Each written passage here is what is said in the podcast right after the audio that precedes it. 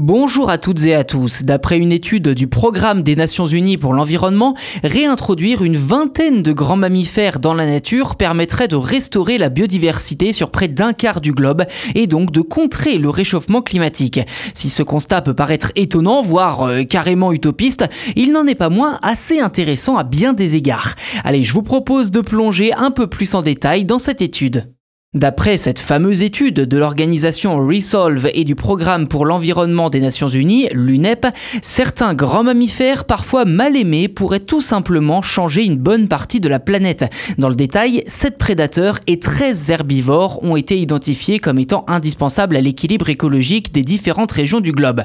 En Europe, il s'agirait de faire revenir par exemple le bison, le castor d'Eurasie, le renne, le loup ou encore le lynx.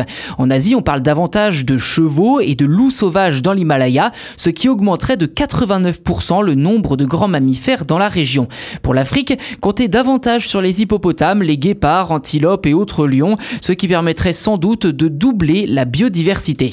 En Amérique du Nord, la réintroduction ciblée ou l'amélioration de la protection des ours noirs, du bison et du glouton pourrait également avoir un impact majeur sur la faune et la flore. Et enfin, en Amérique du Sud, la réintroduction du jaguar, du cerf des pampas, du cerf des des marais et du pécari à lèvres blanches permettrait, je cite, de renaturer des centaines de milliers de kilomètres carrés. Fin de citation. Alors réintroduire des animaux, c'est bien, mais comment cela aidera-t-il la nature? Eh bien, selon l'UNEP, seulement 15% des terres du globe sont actuellement occupées par des grands mammifères. La réintroduction de ces espèces clés sur des zones identifiées et adaptées permettrait à la biodiversité de se restaurer sur un quart de la Terre grâce à leur action sur la chaîne alimentaire. Par exemple, la réintroduction du loup dans le parc national de Yellowstone aux États-Unis dans les années 90 a permis aux rivières et prairies de se régénérer car il force les herbivores comme les cerfs à se déplacer sans cesse.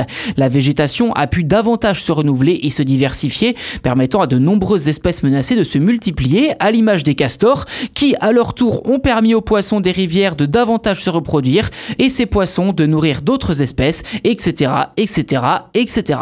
Côté émissions de CO2, une plus grande biodiversité végétale et animale permet de séquestrer davantage de dioxyde de carbone dans le sol. Tout comme les océans, les forêts et les prairies sont de véritables puits de carbone.